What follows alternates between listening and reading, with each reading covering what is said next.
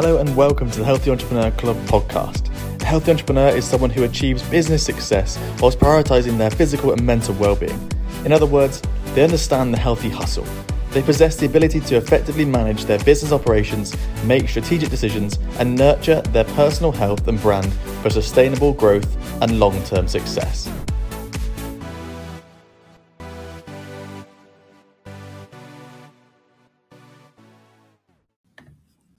Today's guest is Charlotte Spurway, a psychologist using a casual instead of clinical approach to rebuild your sense of safety, trust, and confidence for healthier relationships with yourself and with others.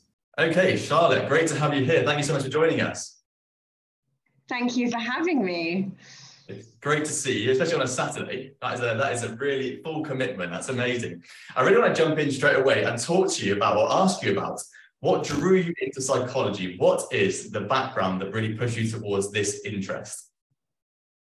Okay, so um, the kind of story was um, I wanted a career change, and this all happened following a divorce and, um, shall we say, trying to find yourself during the craziness of being an expat. Uh, because all of us here um, know in Dubai that you work really long hours. Um, and you do get very overwhelmed quite quickly with the feeling of loneliness, being away from family, being away from friends. Um, and it can take you at times to interesting dark places. I think people think the bright light syndrome of you know Dubai and being an expat is all exciting um, and it's going to bring loads of thrills. But when you're here over time, we kind of do move into that kind of dimness that is being an expat, everything is packed up to be. Um, and that can bring um, some hard emotions. Um, and as I said, like loneliness comes into it. Possibly you're always detaching from other people because um, they're leaving all of the time. Then you're like, oh, I need to make new friends again, or I need to make new friends with my colleagues. Plus, you've got the heavy work um, like pressure here, I think, as an expat. That's why we're here, right, to work. So, yeah following the breakdown of my marriage and all of those, I retrained here a few years back um, and just wanted to completely flip things upside down, which I know you're obviously similar. All the entrepreneurs that are potentially listening are doing that exact same thing, right? They're trying to move into a better into a better space. So that's where mine stemmed from.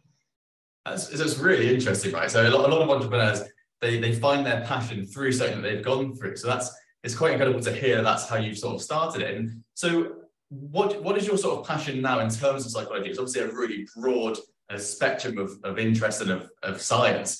What are the things that you focus on?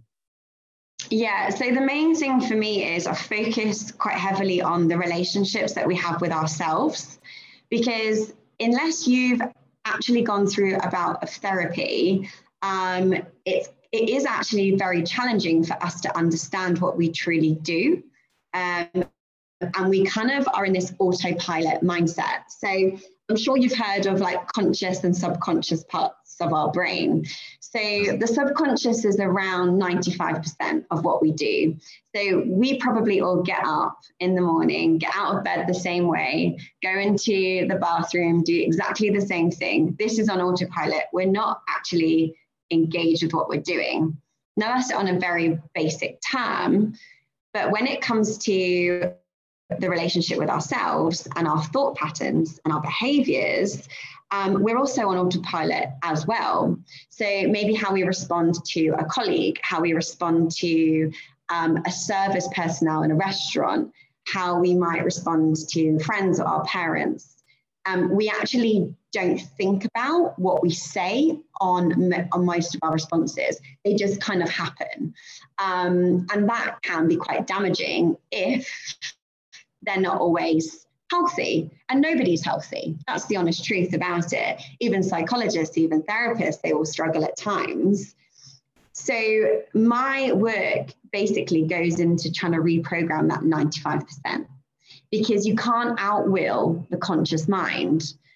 For example, New Year's resolution, okay? It's the 1st of January, okay? My 5% of my conscious mind goes, I don't know, I'm going to drink a glass of water every single morning, right? Or I'm going to try and go to the gym five times a week, right? I'm probably great for the first week.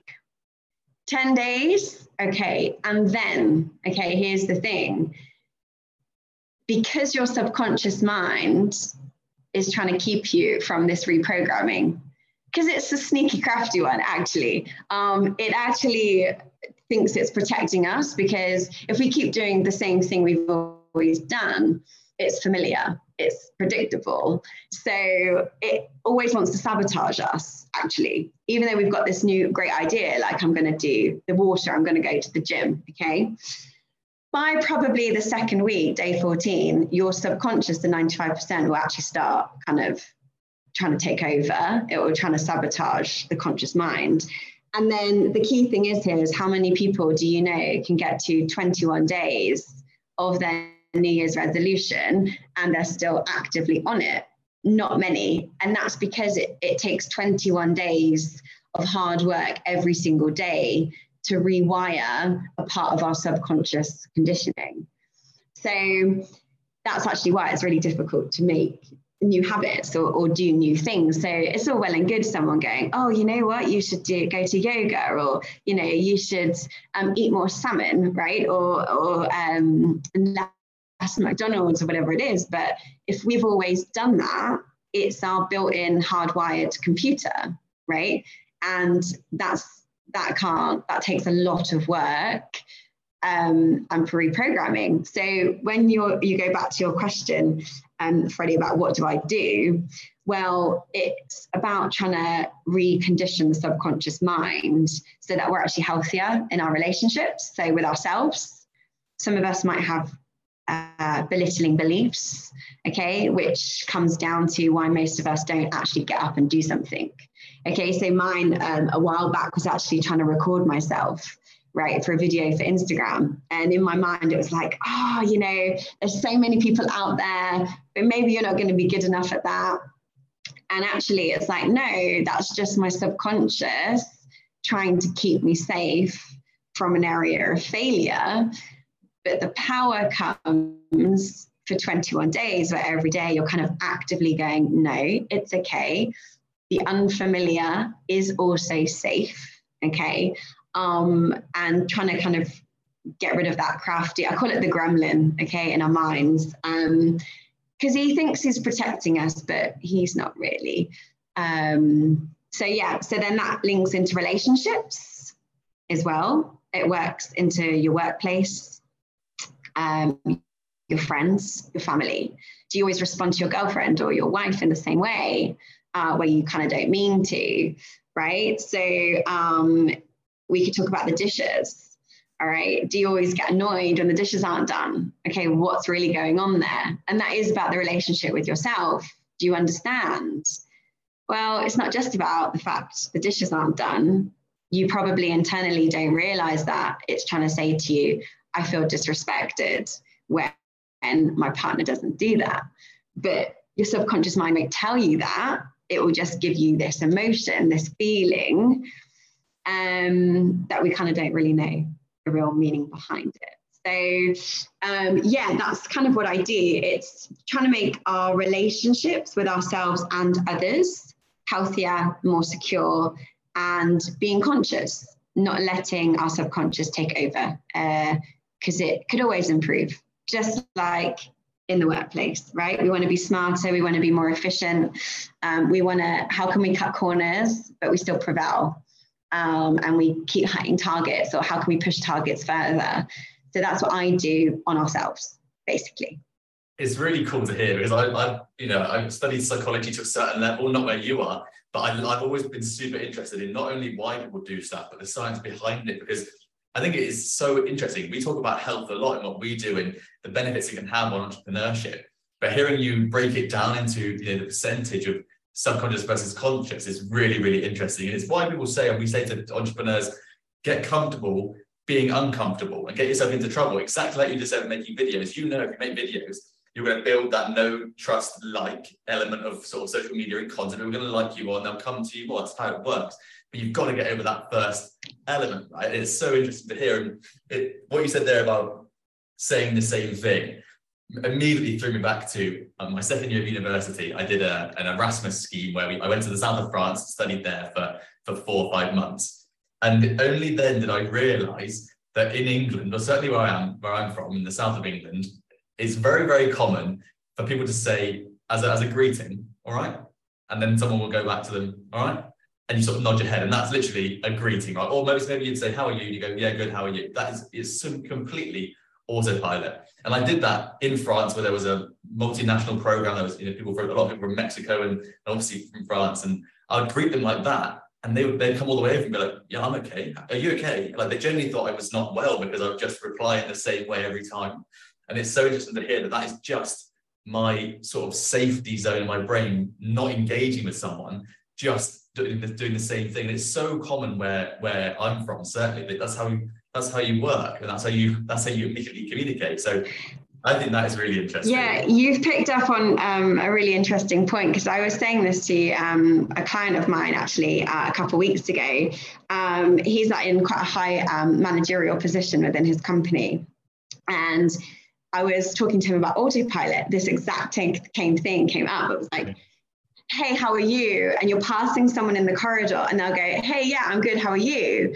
But you never actually stop to engage with that conversation and actually find out how that person is. It's just a throwaway comment to half be polite, but you're actually not creating that true connection. So when we're talking about trying to create a cohesive workforce, if you actually took the time and didn't run on autopilot and go, do you know what? I'm actually going to just spend two minutes and stop you and go, do you know what? Actually, Freddie, hi. Like, how are you? How was your weekend?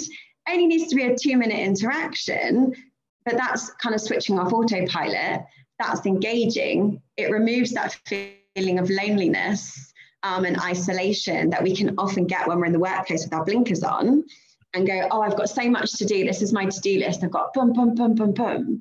But actually, just taking that time, connect, turn off autopilot is a great way to try and lower that exhaustion or that stress kind of like at multiple points during the day because we are wired for communication we are wired for connection and we need that multiple times in a day. Actually, it's one of our needs.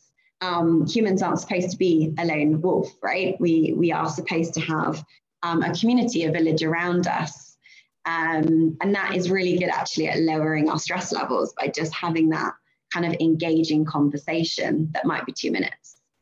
I really so, like yeah, that. Good point.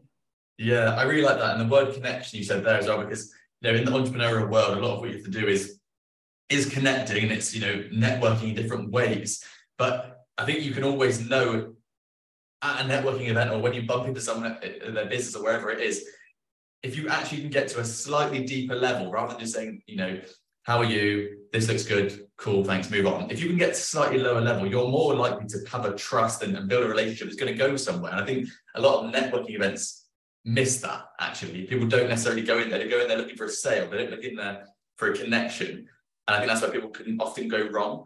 Um, mm-hmm.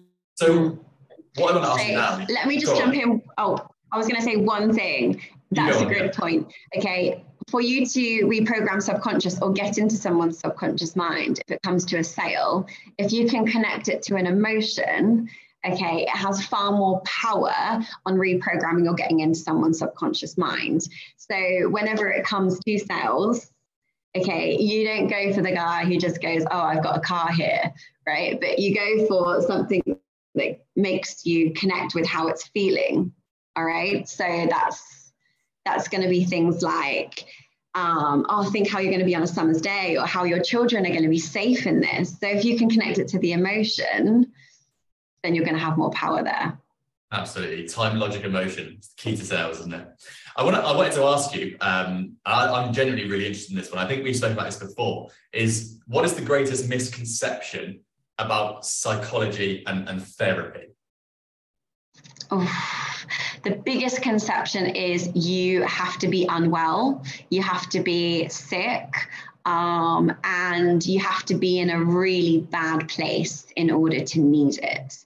Um, and I think a large proportion of the population, even though it is changing and it's had a massive change, it's about we don't hang our dirty laundry out. Um, we kind of keep things in house, especially um, in the UK anyway. So um, it's about trying to change that. And I think it's about thinking therapy isn't about worst case scenario. Okay, you wouldn't go to the GP um, until you're kind of like you've got internal bleeding or you're bleeding out, right? You would go for a checkup, um, like a, an MOT with your car every year. Um, and it's kind of rechanging that. So therapy is just positively learning how to be a better person. It's got nothing to do with being sick or being unwell. It's actually, I want to be phenomenal. And I can't be phenomenal if I don't know about myself. If I don't know about myself, I can't then change those aspects. We'd again, we'd do an audit in the workplace, right? What's working, what's not in business all of the time. And then we'd work on the bits that aren't working. When it comes to us as humans or people, we just live on autopilot. We get up, we go to the work, we go to the gym, we see friends, we go for dinner. Um, the weekend, we might do something nice for ourselves. And then, oh, it's Monday again. But out of those seven days in a week, how long do we actually audit ourselves? Right? Do I look at what what am I doing well? What am I not doing so well? Okay. And I don't mean about work. I mean about how did I interact with my husband today? Oh, okay, actually not. And the reason I mention things like this is mental exhaustion doesn't just come from work. Mental exhaustion comes from our personal lives as well. And an emotionally triggered conversation with somebody, or even if it's a family member or it's your children, okay, that can create huge amounts of exhaustion. Um, and it doesn't have to just be associated with to do lists at work. I completely agree. And, you know, so many high performers now are going to therapy and they're openly saying, I have a therapist. I see them once or twice a week, once a week or every two weeks because investing in yourself in a proactive manner is so incredibly important. I completely agree. Um, I, was speaking, I was speaking to a guy yesterday who goes in and works with massive corporates on their management and their, their execs. Um, and he was saying 90% of the time, when they go through and talk about burnout and the things that are creating an overwhelming workplace, once you get into it, after a few hours of workshopping, you realize, or the employees, the managers realize it's not actually the office environment that's doing it. It's normally them and how they're managing their time and they are acting outside of the workplace or they're bringing to work. They're bringing their own stress into work. It's overwhelming them, flustering them. You know, it's, it's harming their productivity and their time management. And then there's knock-on effects such as they're not doing their exercise, they're not, you know, taking a walk, eating healthily. It's all a massive snowball effect, isn't it? So I guess my question to you is how can you acknowledge stress is building before it's too late? Or should you be constantly working in a preventative manner? Okay, good question. So there's quite a lot of branches or prongs to answering this, but let's start with um, the idea that our brains are like a computer. Um, you know when your computer you're asking it to do too many things and you get that circle that I call it like the blue wheel of doom or yeah. your Wi-Fi is not connecting and it's it's going around. Okay, our brains are exactly the same. And in psychology, we would call this obviously the executive function. Okay, we can only, like a computer, take on so much before that little wheel of doom goes. Ah, okay. So if I'm having problems at home with my relationships. Maybe I've had a really big argument, right, with my husband or my wife. Then, I don't know, my car breaks down. Then at work, uh, my manager's just brought in this massive project, and I'm like feeling quite overwhelmed because I've got all of these um, things that I need to do for it. Then maybe something's happening at home as an expat. I don't know, maybe. Um, your dad becomes sick or you know um, a, a grandparent has gone into hospital okay whatever it might be. So when you think of all of these different areas of life and they're coming at one our circle of doom basically starts kicking in okay and we get more of the stress hormone all right? So we get more adrenaline okay we get more cortisol um, and when the stress hormone is firing we are in survival mode.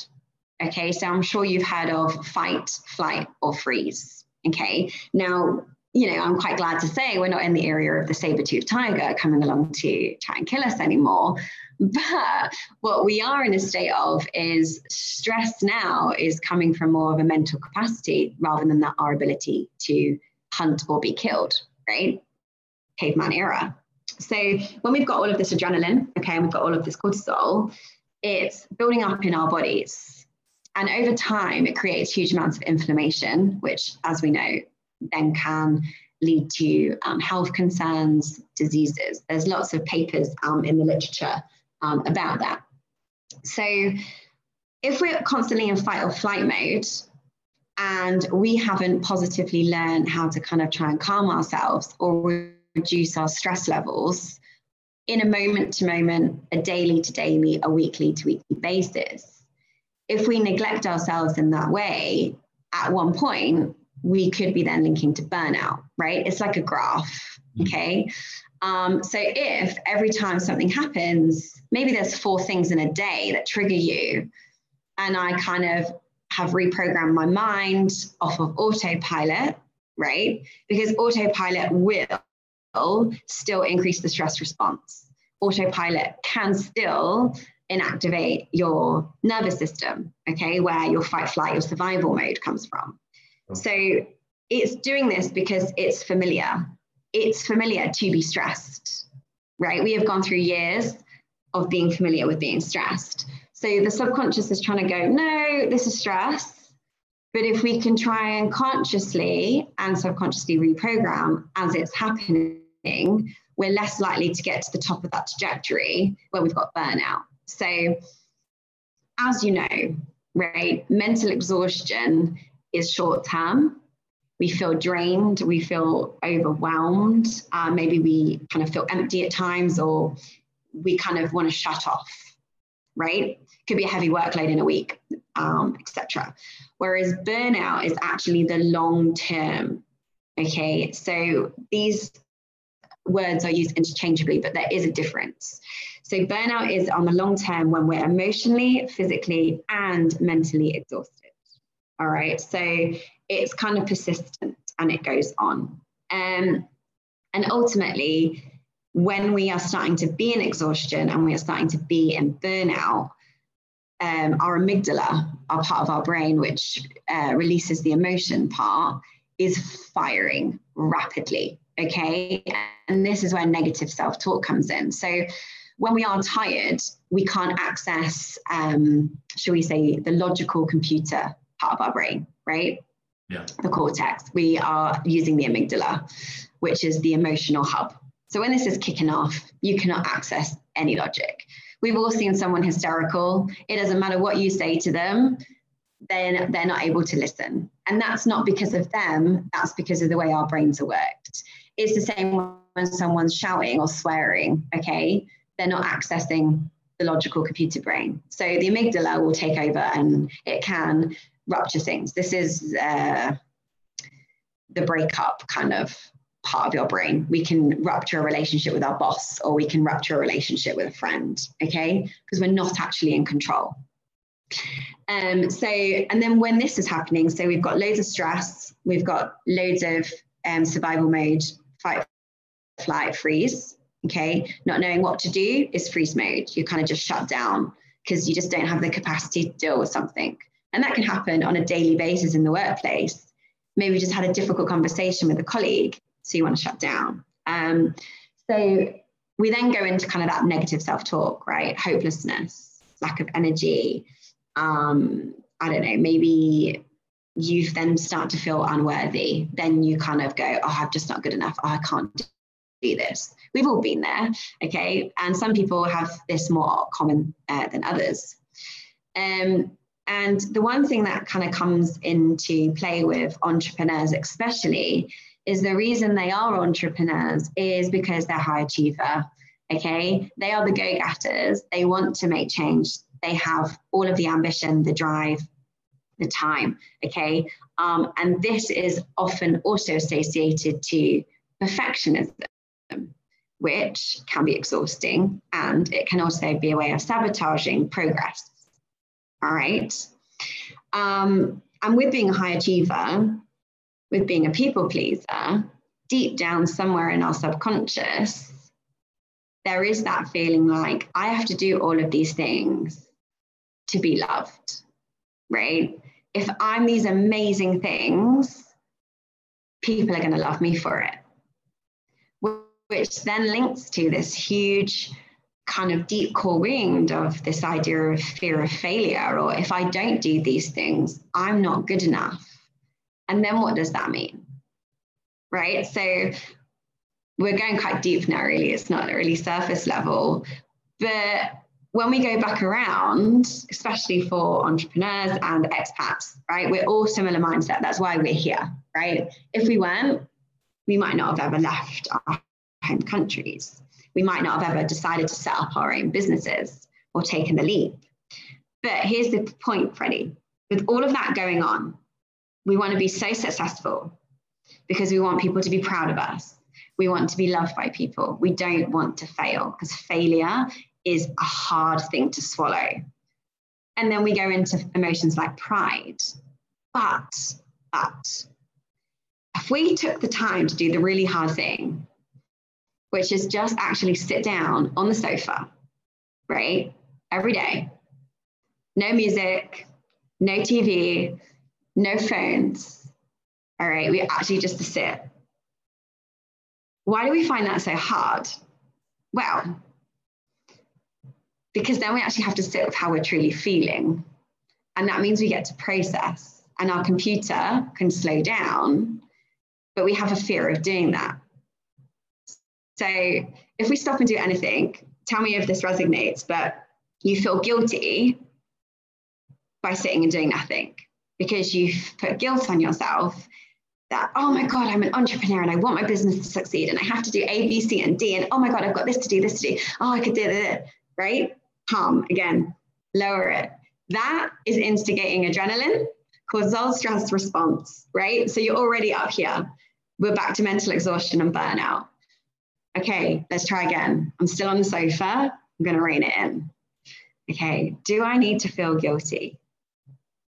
Right? What have I actually done today that is a positive? Do I deserve to just sit here for five minutes? And you'll probably be okay. I'm going to say for 30 seconds, one minute in your mind. Okay. And then you start to go, oh gosh, now I'm being lazy. Right? But what does laziness mean to us? Okay, where does laziness come from? Is it because we saw our parents working a, a crazy amount of hours when we were children? Okay, is it if I'm lazy, I'm not a high achiever, then I'm not going to be successful and I'm going to fail. And then that links to shame the shame of failing, the shame of sitting on the sofa, the shame associated with having a label as being lazy, right? So, high successful people are fantastic in terms of being a high achiever, a go getter, being successful. This is everything we want to do. There is nothing wrong with that. But in terms of mental exhaustion and burnout, what we need to be doing, going back to your original question, is every day or multiple times in a day, whenever we are feeling triggered or stressed, we really need to just kind of work on it at the moment so we can try and reduce that stress response. Because if our body is consumed by those extra hormones, okay, if I got peaked at say 9:30, then I'm peaked again at 12, 1 o'clock, 3 o'clock. It doesn't actually give our body time to kind of regulate and go back down. So we're just building on these hormones, which then increases inflammation and more likely to get mental exhaustion and burnout. Does that answer your um, question?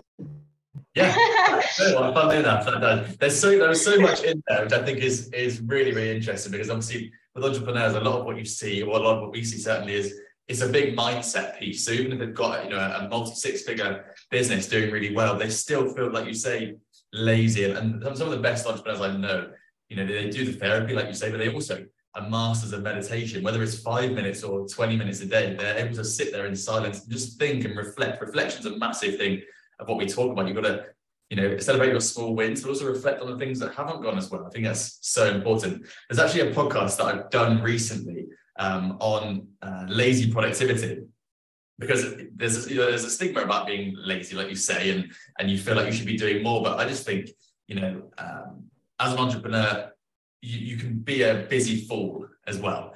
And that's also, that's because you've got that mindset of, I'm lazy, I should be doing something. Whereas actually, lazy productivity is used by the biggest companies where they have things like entrepreneurs in residence or you know just high performing um, employees, and it's effectively not doing the same thing twice. So a lot of things in a small business you don't need to do twice. You don't need to um, you know constantly make content and then post it yourself and you know edit it yourself. There's so many different ways that you could automate almost every process in a small business, which is being lazy effectively because you've got of your own time, but it's being productive because it's being done for you. You've got that machine working in the background. But then, like you say, you've then got more time to do nothing if you want to. So you feel lazy, you get that stress and the the the, the over uh, the over urge to to do something. But you know, you can work on your on the business there, not in the business. So I mean, there's loads we could go into from what you just said there. I think it's really interesting. Actually, one of the things that I think we should reflect on is just that the whole section you've just spoken about because there's a lot to unpack for your individuality, I guess, there and go, which part of that reflects to me? And one thing I want to pull out and ask you about is how does burnout affect our own personal relationships? You know, burnout, because I think one of the things you touched on was, um, well, really, burnout as a, as a, a buzzword as well, because I think a lot of people say, oh, I've had a really hard week, I'm burnt out. And it's like, you're not you're not burnt out. You're just tired. You've had a hard week and you've heard the word burnout and you want to use that. And it's you know, the same thing with all these well-being activities that we're being told to do, like meditate and stuff. And it's like, if you actually understand your own data, your personal data, which thing actually benefits you. And the same as the business, you would look at the data, make a decision. You should look at your well-being data, make a decision. Don't just do meditation because we're telling you to. Do something that's going to benefit you and you know it will. So my question is how does burnout affect those relationships from your in your opinion yeah so um quite considerably actually um yeah very considerably and i think you know going back to you know auditing business you would get a professional to come in and actually do and help you with that right if it was an area in your business you weren't aware about or you didn't kind of know what strategy to put into place to move it forward you would get an expert from someone else but we don't do that with ourselves. Okay, so if we were to audit ourselves and you were to sit with someone like myself, right? Therapist, all right, a coach, a psychologist, at points, okay, you would be saying to yourself, I am 50% of any relationship that I enter in. It doesn't have to be romantic, but let's say it is for now. Okay. So we're 50% of any relationship, whether that is uh, our spouse, okay, whether it's a girlfriend, boyfriend, whatever the status um, that you're doing, even if you're dating, right? If that 50% of that relationship is kind of being impacted by burnout, right, or exhaustion, okay, you're going to be not your natural self. And that affects effort, it affects time, I've already mentioned earlier today about how our amygdala is more empowered when we are tired. Okay, have you ever realized when maybe you, I don't know, you go to bed late because you're working and you get up early and you've had four hours sleep or five hours sleep? Okay, um, the next day you just kind of feel uh, more emotional, right, about certain things. Maybe emotion doesn't have to be um, like crying, maybe you could be more snappy, right? Or maybe you enter more arguments or you notice yourself swearing more in the car. So when it comes to burnout in our relationships, we're going to have a shorter fuse. We're not going to be able to process or hear what our partner or our friend or our colleague is saying because we would have shut off our full access to our brain.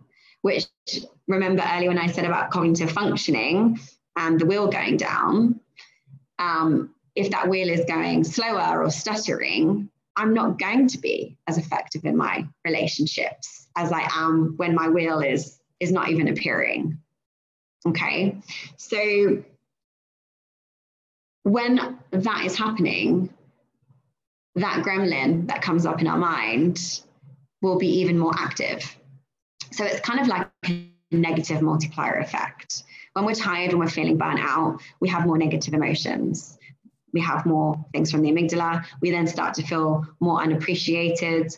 Okay, maybe then we pick the bad choice. Maybe we start drinking more wine. Maybe we don't go to the gym. we're feeling so tired, we order a delivery or a takeout. Okay. Uh, and then my diet's now being bad. And then I think, oh, do you know what? I'm actually going to watch Netflix because I really want love and connection.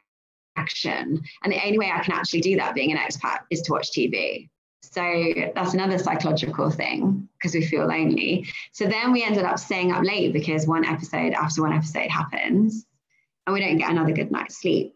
So our lifestyle habits then change. So burnout massively affects everything.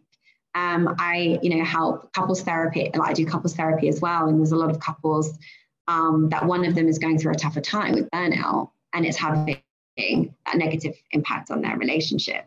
Um, so, yeah, it's really important to, and it sounds cliche, and we all know it, but have we done it for 21 days? Is it a New Year's resolution or are we actually trying to reprogram it in on a daily basis? And that's hard. It is active once every single day. But, you know, are we sleeping? You know, people run on uh, seven and a half or nine and a half hours of sleep. There's not really an in between. Um, Um, you know, we are we're on two programs. So depending on which one you are, are you seven and a half or a nine and a half hours sleep? Okay, are you having a glass of water? Are you exercising regularly? Okay, because we don't want adrenaline or cortisol as a stress hormone. What we actually want more of is endorphins, dopamine, serotonin, right? And these feelings from exercise are also the same as when you're in the presence of a loved one. They're the, the feel good feelings, right? So we want more endorphins, we want more dopamine, we want more serotonin in order to lower the stress. So it's either negative multiplier effect or positive multiplier effect. Um, and it's hard. It is hard. New Year's resolutions are hard. Reconditioning our subconscious mind into a better lifestyle habit is hard and challenging.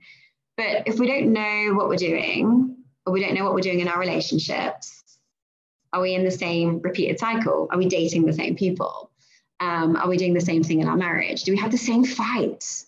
do you have the same argument? I mean, I don't know. I'm not going to uh, ask you, Freddie, because I know we're on air, but you know, is it because the washing hasn't been done, or I don't know, someone hasn't unloaded the dishwasher? You know, like it's really not about those things. Um, and if we don't know why we're getting upset with those things, and we don't have our 50% of that relationship, it's going to be one of those branches from work, from everything else that link into burnout. Because here's the biggest thing we've got so lost in society of trying to conform to a box, right? Social media, expectations from parents, expectations from colleagues, our manager, whoever it might be. We have got so conditioned to believe that we have to be a certain way to fit the mold, to be successful. But deep down, we don't even know who we are anymore, actually. We think we do, but we don't. Do I have to be this way because it's what I truly want or believe? Or is it actually it's because it's come from a parent or it's come from a friend or it's come from social media? And here's the biggest kicker because we're not being true to ourselves, that's actually mentally exhausting because we're trying to people please. We don't know who we're trying to please, but we're trying to be all of these things and we're not being genuine to ourselves. And that is a massive one. It's the same with a relationship. Okay. Um, it's the same in the workplace. It's, it's the same in all aspects of our life. If we're not being truly 100% to ourselves, and how do you know that if you haven't audited that with a therapist? How do you know if you haven't gone through these processes and actually ask these hard questions because most of the time we are too busy. Seven days goes like that. Have you sat on the sofa? Have you actually done that hard part, right? No. Have you actually given up an hour a week or fortnightly to speak to someone just about you? When was the last time people truly had time for themselves to audit themselves and their well-being? And it's not often and it's not common. So no wonder why there's so much exhaustion and, and burnout happening um, because we just don't take the time to really look at it. It's, it's, so true. I think one of the best things I've done in the last couple of years is work with a, a coach because I completely agree that sometimes people don't know what they're doing. You know, especially, you know, I've never really known what I wanted to do as a, as a job. I never really had a, a, sort of passion. My brother, for example, always wanted to be an architect. Since I, you know, he was in his teen years, he always wanted to be an architect. And I always wanted to work with people and have a business. But I think you're you're, you're right that unearthing your passion and finding out what actually drives you is super important. Because otherwise, you do just become, uh, you know, a, um, a an example of everyone else. I think Gary Vee spoke this week actually about stop posting and talking about things you think other want to hear. Talk about what you want to talk about. People are interested. People are interested in everything. There are the most bizarre hobbies and and things in this world. You can literally talk to whatever you are, your truth is, and people will be interested. I think you know you're speaking a lot of uh, a lot of truth there, and actually a lot of stuff people don't necessarily want to hear. Right? It's it's challenging the status quo and consistency. Like you're talking about there with habits is one of the hardest things anyone has to do. You know, I think Alex Hormozi spoke about meditation is one of the is the best self development you can do. It's going to improve your sleep and your business. But if you look, if you relate it to sleep, Xanax is going to do the same job and it's a pill you can take. And everyone's looking for that pill to a quick fix. Doesn't have to be for long term. They just want something to work today. So when, when I hear you talk, I'm, I'm thinking about this is it takes work and consistency and effort to do this, but it will benefit you in the long term. But people just go, I'll just take a pill or a thing quick. You're absolutely right. Everybody wants the quick, rapid transformation. Okay. Everybody wants to feel the amazing feel good hormones, right? It comes back to that societal conformism. We've talked about so much, um, like, you know, in marketing in the world about being a consumer, right? There's nothing wrong with your new Apple phone, but you have to get a new one the following year when it comes out. And we're doing the same with ourselves and we're doing the same with people. Okay. So I'm dating someone or I'm married to someone. Doesn't mean I'm not happy, but here's a consumerist element. I could be happier. So I actually ditch that relationship or that person or that workplace because it's easier to think that there's something better out there. I want the quick fix. I don't want the challenge. I don't want to try and fix this broken relationship because here's the thing I could be happier, right? So, unfortunately, the whole consumerist society, and like you said, having the quick fix, it's actually coming down into our, our personal lives. Um, and that's quite quite a concerning problem for me because I see it quite often, you know, especially here in Dubai. You know, everyone talks about the dating scene here in Dubai, how it's awful. Um, and is the key reason because we are a hugely consumerist society here. And we know we're not going to be here long. Okay. So everything is is temporary, potentially. Right. I mean, we could go into attachment theory and you know, uh, all of these things, but I don't think we have time today, and that will definitely go off piece. Um, the key thing is, is if we're not empowered in who we truly are, and that takes time because most of us don't know who we truly are, and that might have some kickback, to be honest, and, and people's egos going, oh no, I know who I am, like I know what I like, and I I know what I don't like. But the key thing is, is it's way deeper than that because that's your subconscious mind finding it easier to blame others, to blame your girlfriend, to blame your boyfriend, to blame your husband, to blame your wife. Whereas actually, you are 50% of that scenario. And if you don't have your 50% in a secure, healthy way, even when you think you do, I can challenge you and bet, and bet you don't have all of those eggs in, in line. Uh, that's for sure. So yeah, it's not about being sick. It's not about, you know, um, being mentally unhealthy. It's just trying to be best version of yourself, the cliche. Um, and yeah, that's the truth around it. I like it. I like it. I, I want to touch on um, relationships and with expats because obviously we're we're over three thousand miles where we're both. We're both you do from. want to go into it then? well, I want to into it slightly, but I want to I want to talk to you about. Um, I want to hear your, your opinion really on why do you think relationships get tested so much when someone moves abroad, not necessarily just to Dubai, but in general. I know you, you could say, you know, there's heightened stress, pressure, you're more lonely, but is there something more to it than than those overarching? Uh... so I actually did um, a research paper on this last year, um, and I mean, I'm going to try and talk very bleakly about attachment theory, but most of us know that it's from childhood. Um, people might have understood it as um, do your parents choose to let your baby cry, as one analogy, or when they're crying, do you go and comfort it? That's it. very, very basically, and it's way more complicated than that. But that then links later on down um, our lives into adulthood.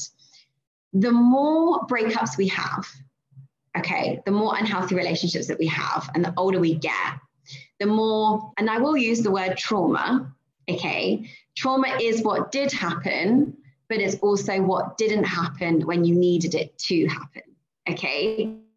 So trauma doesn't need to be this big, scary, you know, like headlining stamped position. It doesn't have to be anything huge. It could simply be you needed comfort in a moment and your partner was unable to give it to you that is trauma because your need wasn't being met, right? So as an expat, okay, we're all here mostly on our own, unless you have come with family, you've come with a partner, or you've, you know, you found love here in the city, which does absolutely happen, okay? But in order to be an expat yourself, I guess the question is, are we more avoidant in our attachment styles anyway? Or are we just high achievers and we're ambitious? Because if we're more avoidant, we're good at pushing people away. We're good at not getting emotionally close because that keeps us safe. Because we've learned somewhere in the past that we've got close to somebody or we've connected with somebody and we've had our hearts broken, right? We all have, everyone. We all remember the name of someone in our lives that did that Okay. And that then brings trauma or baggage into next relationships. So you have two choices, and people kind of go between like avoidancy, or maybe you become more anxious, you you become more in fear. Okay. So people are keep people at arm's length, which is never going to get true connection and love. Or you're so desperate and you're so needy because you just need reassurance all of the time that that also pushes somebody away because they're thinking, oh, okay, I've got, I don't kind of want this. So it's a kind of a complex web, but we want people because we're here alone. We want to feel connected. We don't have our family here. It can be a very lonely place. Like I speak to a lot of people, you know, in the gym, uh, you know, uh, business events, you know, even my clients. At some point, there is loneliness. Even if you're married, you crave your family right? You crave your uh, friends that you've had for 15 years. Like there is still that element of connection and isolation that we don't get because most of us might be in the same town or an hour down the road if we commute to where family is, but we don't have that here necessarily. So that, plus the older we get as expats, we've had more relationship trauma we're developing more coping mechanisms to be hyper independent, right? Hyper independency is absolutely required to a point to be an expatriate, right? But to be so hyper independent is also unhealthy. And then when there is the prospect of somebody else coming into that, again, let's go to the 95% part of our brain, because there'll be listeners here going, no, no, no, no, no, I want that. But I bet you your hardwiring from somewhere, if you really thought about it and looked into it with a therapist, is either doing the keeping people at arm's length. Okay, it's just superficial, right? I keep telling myself, no, they're not for me. Okay, they're not the one. Well, I'll tell you and I'll put it out there, Freddie. I might get some pushback from this, but the one doesn't exist. The one doesn't exist. We have multiple ones, but it's whether we choose to continue working towards something to build something, okay, or we don't. Like love is a choice. So to be truly vulnerable and to be truly intimate with somebody is hard, right? I've got, you know, married couples who've been together 10 years, but with certain elements, they can't be truly vulnerable and intimate with each other on an emotional level because it's scary. And it goes back to those deep feelings of shame or guilt or I'm not good enough or possibly I feel trapped, right? Or whatever it might be, to be truly vulnerable and open requires huge strength. huge vulnerability, huge courage. And we struggle to do that as humans because our fight or flight response or our stress hormone is like, no, we don't do fear. No, okay. We don't do being vulnerable because vulnerability means death. Okay, let's that's the extreme version. But how do we all evolve? Right? When we, you know, go back in time, it was to constantly keep us safe. We're wired to keep us safe. And somebody else, no matter how much we love them, connect with them, we're starting to build a life with them, they have the power in a way to hurt us the most. And somewhere deep down, we know that. So, do you truly re- remove all your barriers as an expat when you don't have your family, your first family around, you don't have your security network? Okay, um, Esther Perel would call it her, the village, right? If you don't have your village around you, we're not as strong. We don't have our tribe. Okay, we're here on our own. So, do we have someone around that we're kind of not really into? Because we kind of need a little tribe or a little village. We cling on to people for safety. Um, or we choose, actually, no, they could hurt us so much more deep down in our core. I don't want to be heartbroken again. Yeah. I- um, and I've used sabotage a lot uh, today, but I also don't believe that sabotage truly exists.